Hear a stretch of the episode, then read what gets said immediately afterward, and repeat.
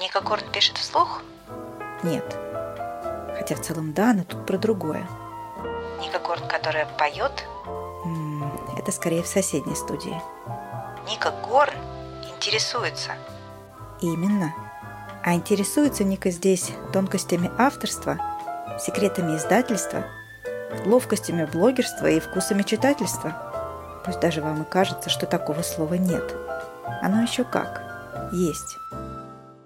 Всем вновь присоединившимся к прекрасному, а в частности к подкасту «Ника Горно интересуется», передаю пламенный привет. И сегодня мы говорим с Марией Михалковой-Кончаловской а, в студии у меня в домашней обстановке. Надеюсь, наш разговор будет э, таким же уютным, как все, что нас окружает. Маш, здравствуй. Здрасте. Спасибо, что добралась. Сегодня мы будем говорить, как и прежде, о литературе, но немножко с другой точки зрения, с другого угла, поскольку наш сегодняшний гость не просто увлеченный читатель, но художник-иллюстратор и модель, и пробует себя в дизайне одежды и аксессуаров. Но все-таки хочется передать слово непосредственно нашему гостю, чтобы узнать все из первых уст. Скорее это можно характеризовать как художник-иллюстратор. Но это не все, чем я занимаюсь, потому что это очень сложно, и я рисую в одном стиле, это не всем издательствам подходит и не под все книги подходит. Поэтому это скорее очень узконаправленная тема. Вероятнее всего, э, в рамках темы, о которой мы сегодня говорим, я художник-иллюстратор. Так я просто художник. Давно ты занимаешься графикой? Именно графикой не как иллюстратор я давно занимаюсь, да. А как иллюстратор недавно, ну, может, несколько лет. Как так случилось, что ты перешла из мира гламура, моды в мир книжной иллюстрации? Книги возникли с того, что я учусь в институте сейчас, и у нас э, тема не иллюстрация, то есть я на графического дизайнера учусь, но при этом у нас есть э, предметы, которые как-то соприкасаются с темой промышленности и верстками книг, и а, иллюстрированием книг. И я для себя решила, что мне как-то комфортнее и интереснее э, диплом написать, э, ну, какой-то проект на тему дизайна. И я решила, что я буду делать э, проект, э, перевыпустить книгу Натальи Петровны Кончаловской «Наша древняя столица». Я уже ее оформляла в лет в 14. И эти иллюстрации сейчас в Красноярске, в а, библиотеке Михалкова, вот я им специально это рисовала, и они там и остались. Э, но вот этот пунктик незаконченный, он сохранился, и сейчас я вот диплом делаю на, на эту тему. И как-то с этого началось то, что я папе говорю, слушай, а может мне книги оформлять? И он такой, ну, может быть. Ну, просто дело в том, что он был знаком с э, издательством «Городец», и первая книга, которая вот колевала, э, ну, какая-то во взрослом возрасте у меня именно там вышла. Она еще не вышла, она скоро выйдет, вот мы закончили работу. А в детстве я оформляла книги Ларисы Максимовой. У нее есть серия книг «Детский лепет». Это такая как бы книга-интервью. И так получилось, что у меня брали интервью, а потом у меня попросили, они увидели, что я рисую, и, и такие, а нарисуй нам иллюстрации. И это было очень круто, потому что я тогда еще графикой не рисовала. Ну, первая книга, когда вышла, мне было 10 лет. То есть там была техника не такая, как сейчас, она как-то отличалась от того, к чему ты сейчас пришла? Там была такая смешанная абсолютно, ну, то есть под каждое детское интервью мы придумывали концепт свой. То есть там есть и графика, и живопись, и вообще акварель-акварель. То есть очень по-разному. Даже я помню, что-то я из пластилина им лепила, потом они это сканировали. Ну, то есть под каждого ребенка мы подбирали э, ту технику, которая интервью его ближе. И как-то это забылось, а потом вот это сейчас всплыло обратно. Где тебе интереснее? Вот давай представим, что перед тобой открыли все двери и все дороги. Куда бы ты применила свой художественный порыв? Куда бы ты пошла? На самом деле я все время порываюсь в какую-то мультимедийную историю, то есть уже такое совсем арт-арт смешанное.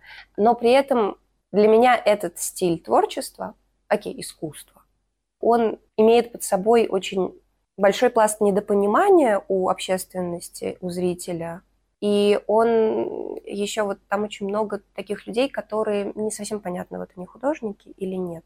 Ну, то есть, когда ты приходишь, например, в Дом радио, или когда ты идешь в галерею Марс, ты не можешь абсолютно точно понять и для себя, если ты просто обыватель, это вот искусство, это достойно того, что я вот сейчас деньги заплатила за это, или нет? То есть это должно вызывать какую-то эмоцию. А для меня, конечно, самым крутым человеком вот в этой стезе является Билл Виола. Вы знаете, кто это? Вы понимаете, да, о чем я? Ну, то есть вот это когда у тебя картина, и она движется, то есть ты и режиссер, и при этом ты художник. Вот это очень прикольно, но это требует от тебя очень большого навыка. Недостаточно того, что ты хорошо рисуешь, а тебе нужно придумать мир, и еще это технически очень сложно. И непонятно эта грань. Вот мне она эмоционально ясна, то есть вот это меня трогает, а это мне по боку. Вот я была в Доме радио, не помню, как выставка, честно говоря, называлась, я давно была. Это было тогда, когда приезжал Билл Виола в Пушкинский, а потом он переезжал в Питер именно в Дом радио. И там до, вот я так попала, я попала в Пушкинский, а потом я поехала в Питер и, и застала, когда вот сменили экспозицию. И там до были какие-то тоже современные художники, не, ну, не такие известные, и это было странно, потому что я словила такую легкую паническую атаку, потому что там вся выставка была построена на том, что ты заходишь в маленькие построенные внутри дома радиокомнатки, и там тебе показывают какой-то такой видеоряд, который вводит в тебя в состояние истерики. Ну, причем это и так называется страх. И ты входишь в эту комнатку, там вот такой видеоряд, там какие-то звуки. Мне непонятна грань между искусством и вот, вот этим. Потому что я все-таки, может быть, я там какая-нибудь глупая, но я не считаю, что это искусство. Для тебя искусство скорее должно просто вызывать какие-то положительные эмоции. Ну, либо отрицательные, но при этом не, не, не настолько. То есть искусство не должно вводить тебя в состояние панической атаки, как минимум. Ну, как эффект Стендаля, знаешь, да? Нет, нет.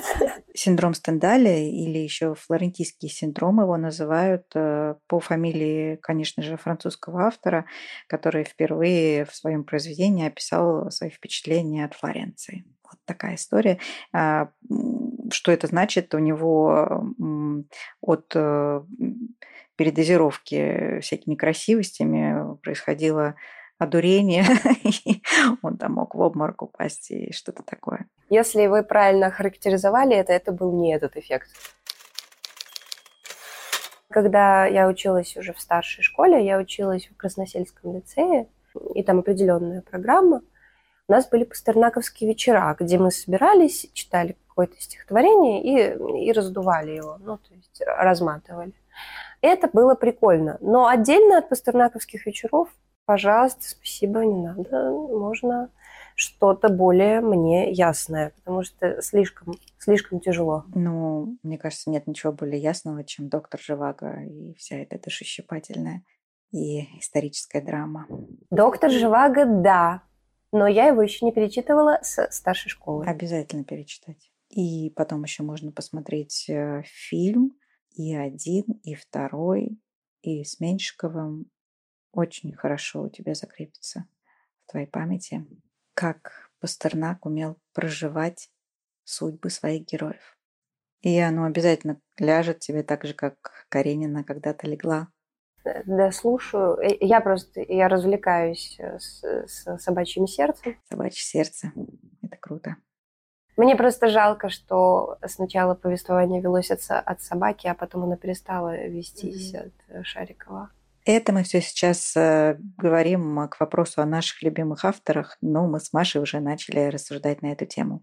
Что мы говорим о любимых именах на книжных полках Марии Михалковой Кончаловской.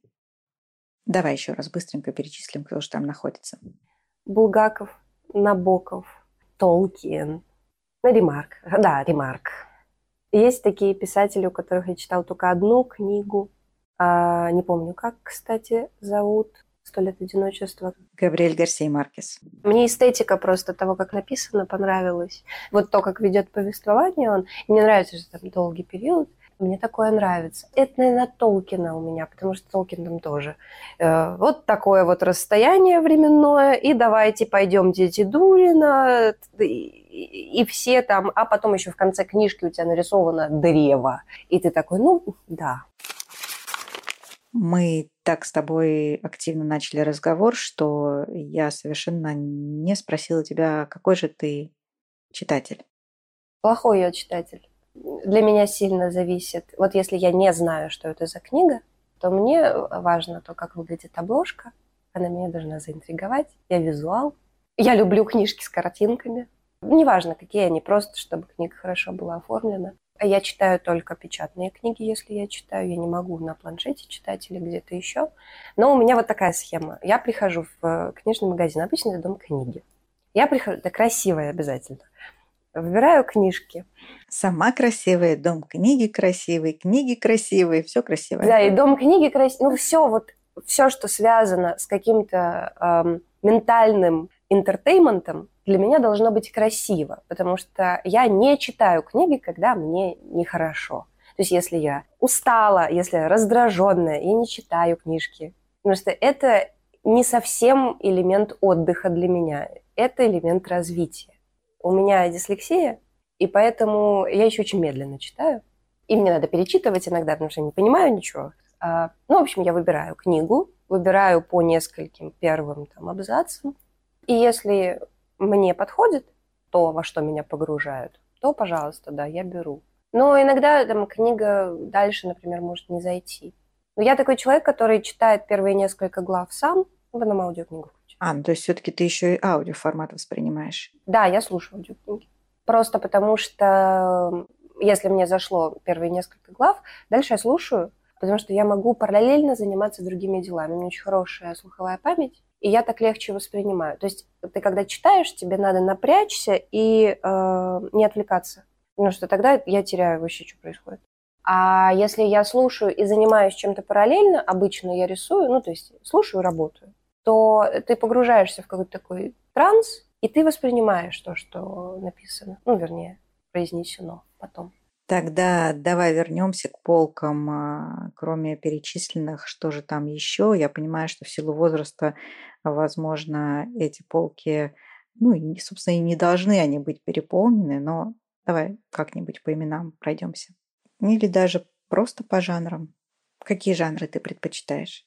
Э, я сейчас все еще добиваю как бы необходимый минимум на самом деле потому что, ну, так получилось, что я, я училась, на самом деле, в школе с э, гуманитарным уклоном, у нас была литература, и у нас была иностранная литература, но все это как-то э, прошло мимо меня там, в 16, 17, 18 лет, поэтому я как-то так добиваю Набоковым рассказами, Набокова так немножко затыкаю дыры, затыкаю какие-то прям э, дыры правда в школьной программе, потому что, условно, Анна Каренина вну, внутри школьных лет, она прошла как-то вот так. Ну, дура и дура, все, ладно, забыли об этом.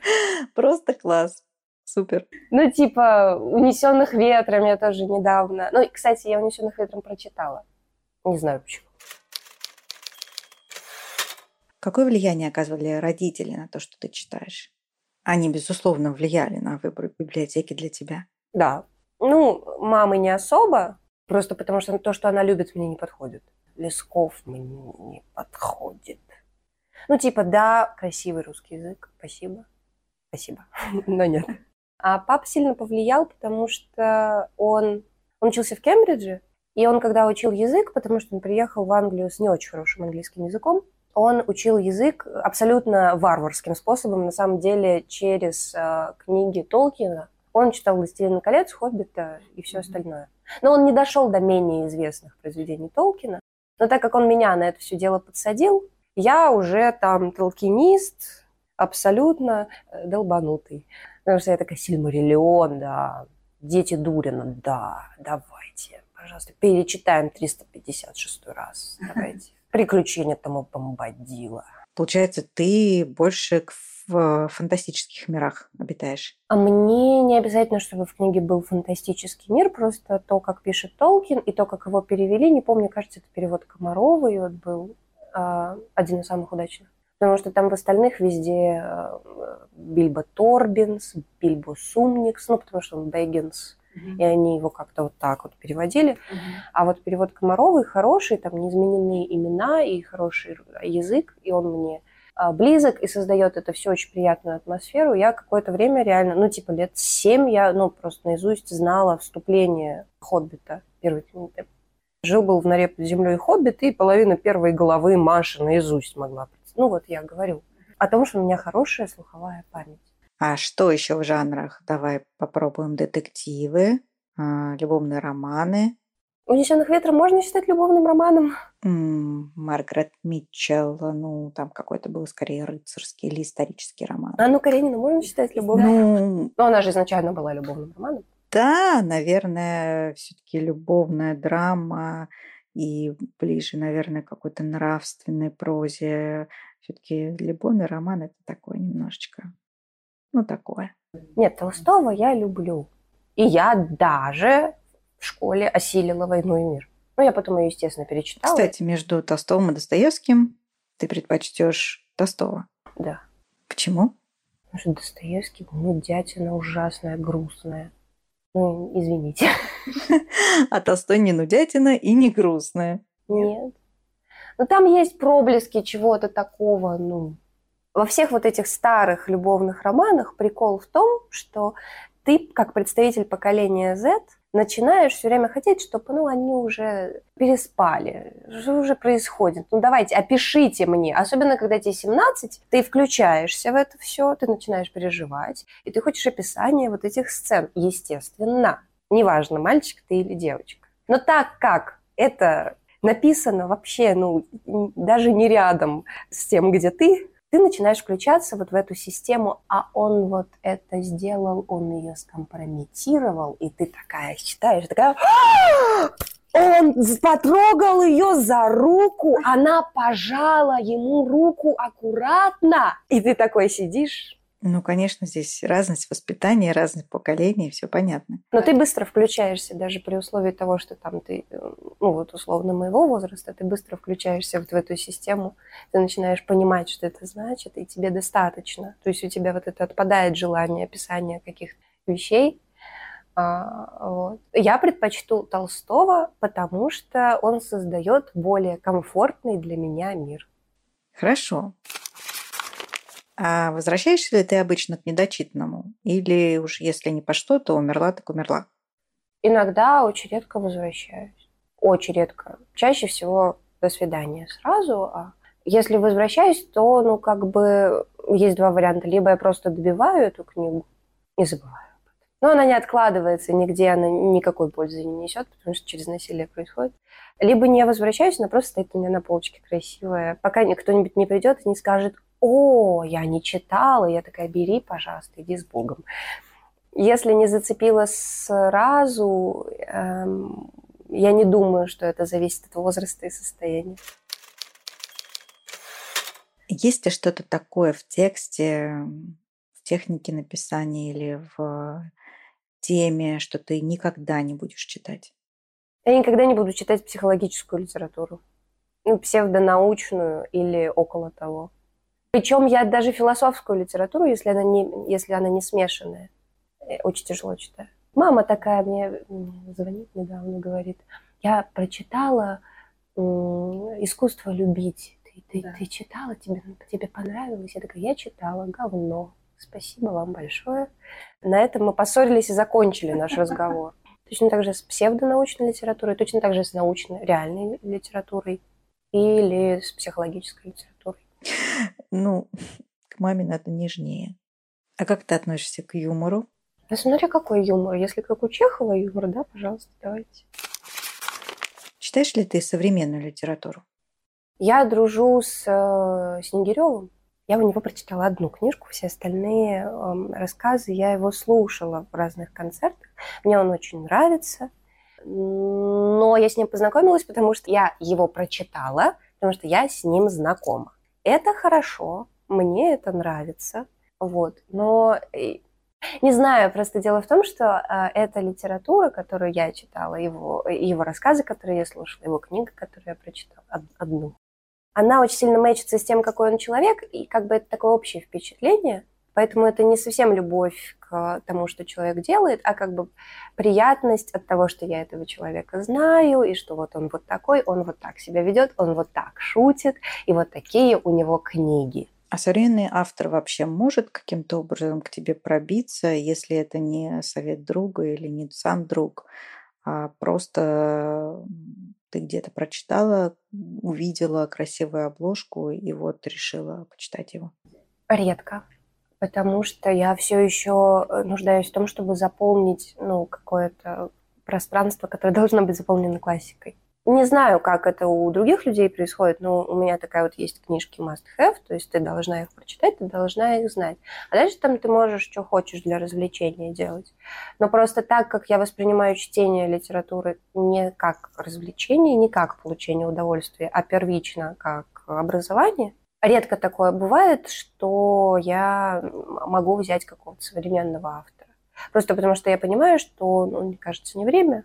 Кажется, может быть, стоит взять Джейн Эйр, мне очень понравилась Джейн Эйр. И я еще, знаете, что делаю? Я читаю книжку, она погружает меня, чаще всего, погружает меня в какое-то определенное состояние, потом я добиваю фильмами, еще чем-нибудь, чтобы я такая уже... А потом я уже, знаете, в три часа ночи арты на книгу смотрю. Ну да, понимаю, понимаю. А как ты относишься к заимствованию сюжетов? Ну, а любое искусство – это переработка. Ну, типа мы от этого никуда не денемся. Оно как бы вытекает из друг друга. У художников точно так же. Ну, типа, ты все время чем-то вдохновляешься, ты заимствуешь сюжеты. Неважно, из какого вида искусства ты их заимствуешь, но ты их заимствуешь, потому что мне кажется, что человек не может как-то без подготовки какой-то озариться чем-то кардинально новым. У него есть багаж знаний, так называемое классическое образование – как у художников, так и у писателей. А лучше и то, и другое, как бы, если у человека есть. И ты как бы все равно, вот ты там тебе 25, 30 лет, ты выходишь, у тебя есть багаж знаний, ты, ты его перерабатываешь и создаешь что-то новое благодаря именно ему. Неважно, что ты берешь за основу. Я там очень часто библейские сюжеты рисую и беру за основу иконографию. Почему? Потому что она мне нравится. Почему? Потому что люди, которые смотрят на эти картины, и если они хоть немного что-то понимают, они понимают, что это отсылка на иконографию. Это прикольно, потому что вот ты изучаешь сначала символы, например, я не знаю, как называется наука о символах, герменевтика – это другая наука. Но вот я когда училась в школе, когда ходила в клуб юных искусствоведов в Пушкинском музее, там был целый курс лекций на тему символов в искусстве. Очень-очень древних, начиная с Древнего Египта, с Месопотамии, что значит яблоко, что значит жест, что значит вот это. И когда ты включаешь это сейчас в свое современное искусство, то ты как бы этим можешь человеку, который тоже это знает, дать понять, что ты хочешь сказать. Заимствование ли это? Ну, нет, это уже символизм. Вид искусства отдельный символизм. Подождите, а вот, ну, типа, сюжет искушения Евы. Или похищение Европы. Или там, ну, я не знаю, Юдивь. Ну да, здесь я соглашусь, если это переработка и если это помогает донести какую-то такую важную мысль а, из глубин времен в настоящий момент, а, это, конечно же, хорошо. Ну, просто я не вижу кардинальной разницы между тем, чтобы заимствовать сюжеты и вот это делать. Ну, я, я не думаю, что какой-нибудь современный писатель будет, будет заимствовать сюжет у какого-то другого современного писателя. Зачем это надо? Он пойдет на век пораньше. И если ему надо позаимствовать что-то, если он вдохновился. Интересно читать для тебя. Это про что или про как? Скорее что, чем как. Ну, в плане, конечно, визуальная и эстетическая составляющая имеет для меня важную роль. А, но что, конечно, важно. Какое описание героя ты э, любишь, как тебе комфортнее, когда э, в самом начале автор в хронологическом порядке а, достаточно подробно и понятно описывает, как это часто бывает в классической литературе, либо наоборот, когда что-то такое а, артхаусное, растянутое по всему сюжету, раскрывающееся постепенно и медленно, как, э, например, невероятной какой-то красоты пион. Мне нравится, когда герои описывают сразу, причем э, у меня дикая эм, фиксация на деталях каких-то. То есть, условно говоря, я уже не помню, что происходило в Анне Карениной в середине книги, Ну, вот когда они уехали, что там вообще происходило, я не помню. Но я помню, что на первом балу, где ее описали, у нее незабудки были в волосах, и она была в черном платье. Вот это я помню прекрасно. И что она была не худая, она была такая немножечко пышная. И что у нее были красивые большие белые руки. Вот это я помню. А что там у них дальше с этим происходило, с этим вот этим человеком прекрасным? А все, до свидания, не помню никак вызывали. Ну, из чего я делаю вывод, что все-таки а, такое точечное описание, которое западает тебе в душу. Идем дальше. Концовка. Как ты любишь, чтобы книги заканчивались? Э, понятно, сумбурно, на подумать э, или еще какие-то, может быть, варианты? Ну, чтобы все понятно было. Внесенных ветром открытая концовка. Непонятно. Два тома нас мурыжили. Я уже несколько раз переосмыслила весь свой брак, пока они там вот этим вот занимались своим. А потом открытая концовка. Но, с другой стороны, она должна быть открытая, там это понятно. Ну, потому что объективно Скарлетт дура. Еще одна дура. Отлично. Ну, они оба хороши, но тем не менее. Ну, то есть так ей и надо. Ну, а что она хотела? Но так как я идентифицирую героиней с собой всегда и часто включаюсь в это во все, мне надо, чтобы концовка была закрытая и понятная. Либо он ушел, и это навсегда, либо он вернулся, и это навсегда. Мне важно, чтобы потом мне сказали, что все хорошо, и жили недолго и счастливо, и умерли в один день. Спокойно, Маша, не надо не спать три часа ночи и звонить своему мужу в Ташкент. Теперь переходим на внешнюю сторону книги. Какие обложки тебя лично могут зацепить? Я люблю, когда хорошо сверстана книга, когда у нее есть много деталей, когда там есть концепт, подходящий под материал. Мы с вами, мне кажется, уже об этом говорили, когда изображен человек, или главный герой, или там аллюзия на главного героя, или это женщина. Очень важно э, мне лично, чтобы на книге была нарисована главная героиня. Вот было несколько Джейн Эйр, которые я могла выбрать. Вот где она нарисована, пожалуйста, давайте мы возьмем ее. Потому что мне надо книжку закрывать и видеть, про что книжка. Ну, не важно. Я просто дело в том, что я очень сильно люблю какие-то супер детализированные книги. В детстве мне покупали, не помню от какого издательства эти драгоценные абсолютно книги, которые большие и которые сделаны там с коллажами, с какими-то штучками, которые раздвигаются. Они не несут никакой смысл, просто это такая очень красивая книжка, детская, про драконов, что-то ты там рассматриваешь, там читаешь. И я люблю, да, такие книги. Но в дорогу при этом я люблю брать книги, которые такого размера. Вот ну, совсем карманная, да. Mm-hmm. Вот это тоже очень удобно. Но при этом это не умаляет того, что она красивая. То есть у меня есть приключения Тома Бомбадила, которые реально вот такие, но они все там золото, там цветы. Хорошая графика для тебя, она монохромная? Вот в твоем стиле больше или полноцветная? Монохромная. Полноцветная графика не всегда хорошо сделана и часто ассоциируется с какой-то похабщиной или с какой-то фантастической литературой не очень хорошего качества. Ну вот, знаете, условно, есть такая графика, не знаю, как описать, такой вайп обложек альбомов «Короля и Шута». Вот знаете, mm-hmm. вот такое. Вот есть такая цветная графика. Графика ли это? Да. Работал ли человек? Да. Но так оформляют обычно книги, где эльфы насилуют девушек. Ну, как бы. Ага. А пелевинские обложки тебе нравятся? Ну, это имеет место быть. Ну, как минимум, ты в магазине там такой идешь, и вдруг видишь вот это, и ты такой, ну, на меня работает, когда книжка стоит, и ты ее издалека видишь. На меня реально... Я сорока, мне нравится, когда... Не знаю, как это называется в производстве, вот когда золотая фольга. Ну, только если это подходит под тематику. Но чтобы книжка была, знаете, такая вот, как будто ты ее украл из библиотеки какого-то замка просто, она какая-то контрабандная, вот такая. А если она еще и старая, или, ну, может быть, искусственно состаренные. Но я люблю красивые книжки, старые. Когда там ты еще находишь э, про бабушкину закладку, какой цветочек засушенный, которому 350 лет. Вот это да. Ну, потому что в этом есть э, эстетика такая. У нас с тобой осталось еще буквально несколько вопросов. Мы очень быстренько по всему пробежались с тобой, мы молодцы. Давай сейчас устроим блиц. Я буду тебе предлагать три мужских а, автора и три женских автора, и твоя задача выбрать а, даже без пояснений. Давай так, Донна Тарт, Вирджиния Вулф или Шарлотта Бранте. Ну, понятно, что последнее, как бы. Но тем не менее.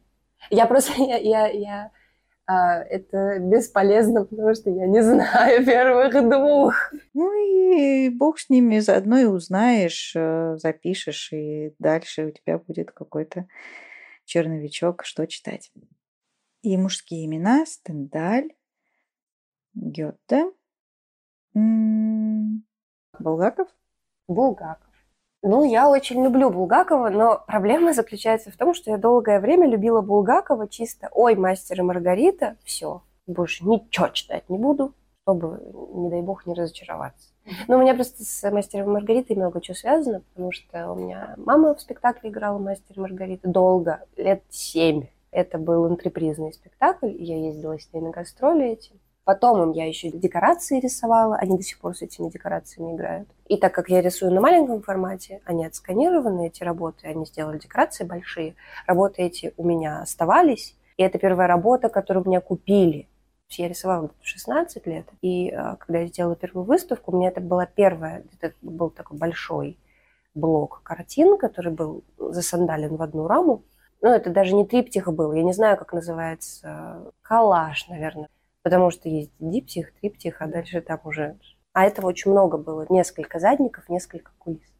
И я просто очень люблю это произведение. Я, я его слушала сначала, потом я его читала.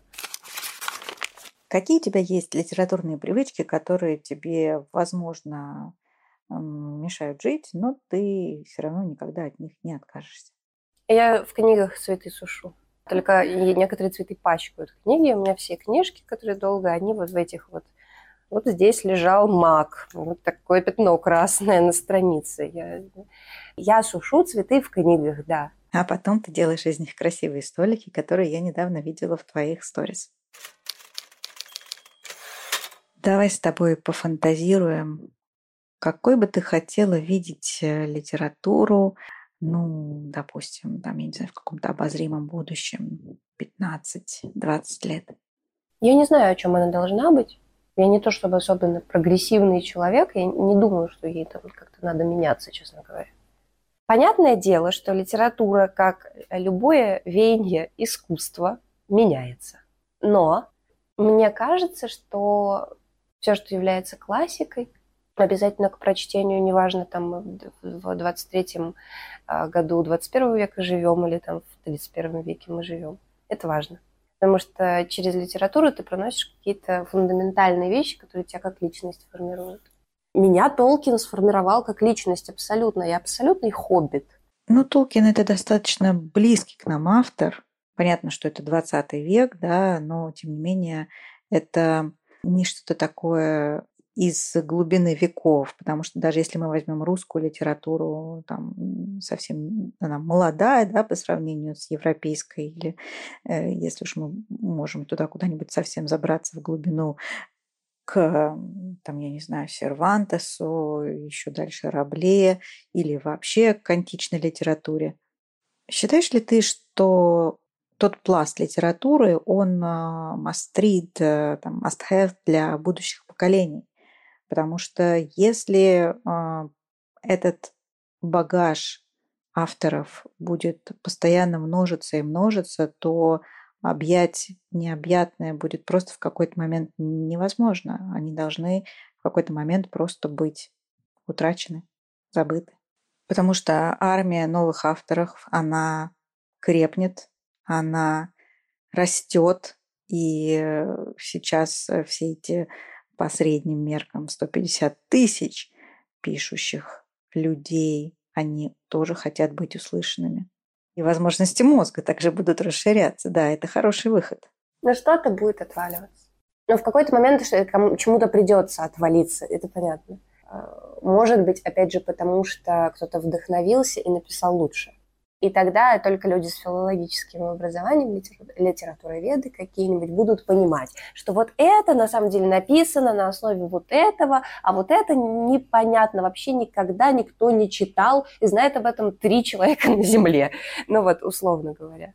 Я не могу сейчас ответить на этот вопрос, потому что пока что мы не так сильно долго живем для того, чтобы это не осилить. Ну, просто, скорее всего, жизнь человека будет увеличиваться. В моем окружении сейчас очень много людей, которые не читают что-то классическое, а читают, ну, типа, краткую выжимку. Просто для того, чтобы быть эрудированным, но при этом не тратить свое время.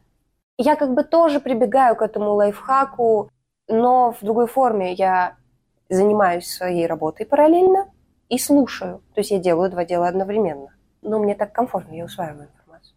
А вот я не знаю, как бы, ну, хорошо, ЕГЭ или там какой-то другой экзамен ты напишешь, прочитав краткую выжимку из «Войны и мира», но это на тебя никак не повлияет. На тебя никак э, не повлияет э, то, что у Анны Каренина были незабудки в волосах. Вообще тебе по боку будет. Абсолютно. Ты не будешь никогда этого знать. Другое дело просто, что мне это дорого, а кому-то это может быть абсолютно все равно. Я думаю, что как-нибудь как устроится. По крайней мере, мы не застанем эту проблему. Как-нибудь все обязательно устроится, в этом я не сомневаюсь. И сейчас у нас есть возможность э, загадать три желания Илону Маску. Три желания к Илону Маску? Да, давай представим, что у нас такой вот есть Илон всемогущий, я его так называю. И вот он сейчас здесь перед нами сидит, и мы можем желать, ни в чем себе не отказывать. У вас какая аудитория? У нас взрослая аудитория.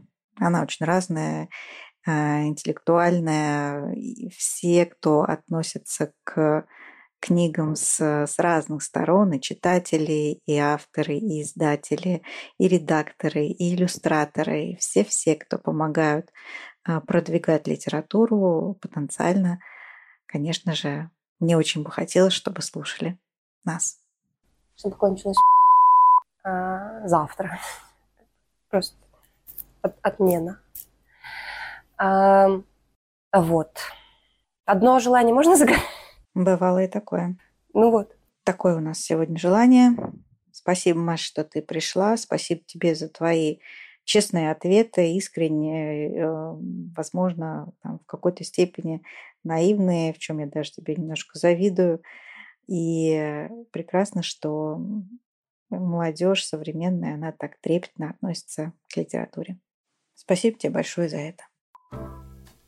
Ника Горн интересуется, а потому не прощается и уже ждет новой встречи с отменными книгоманами всех мастей.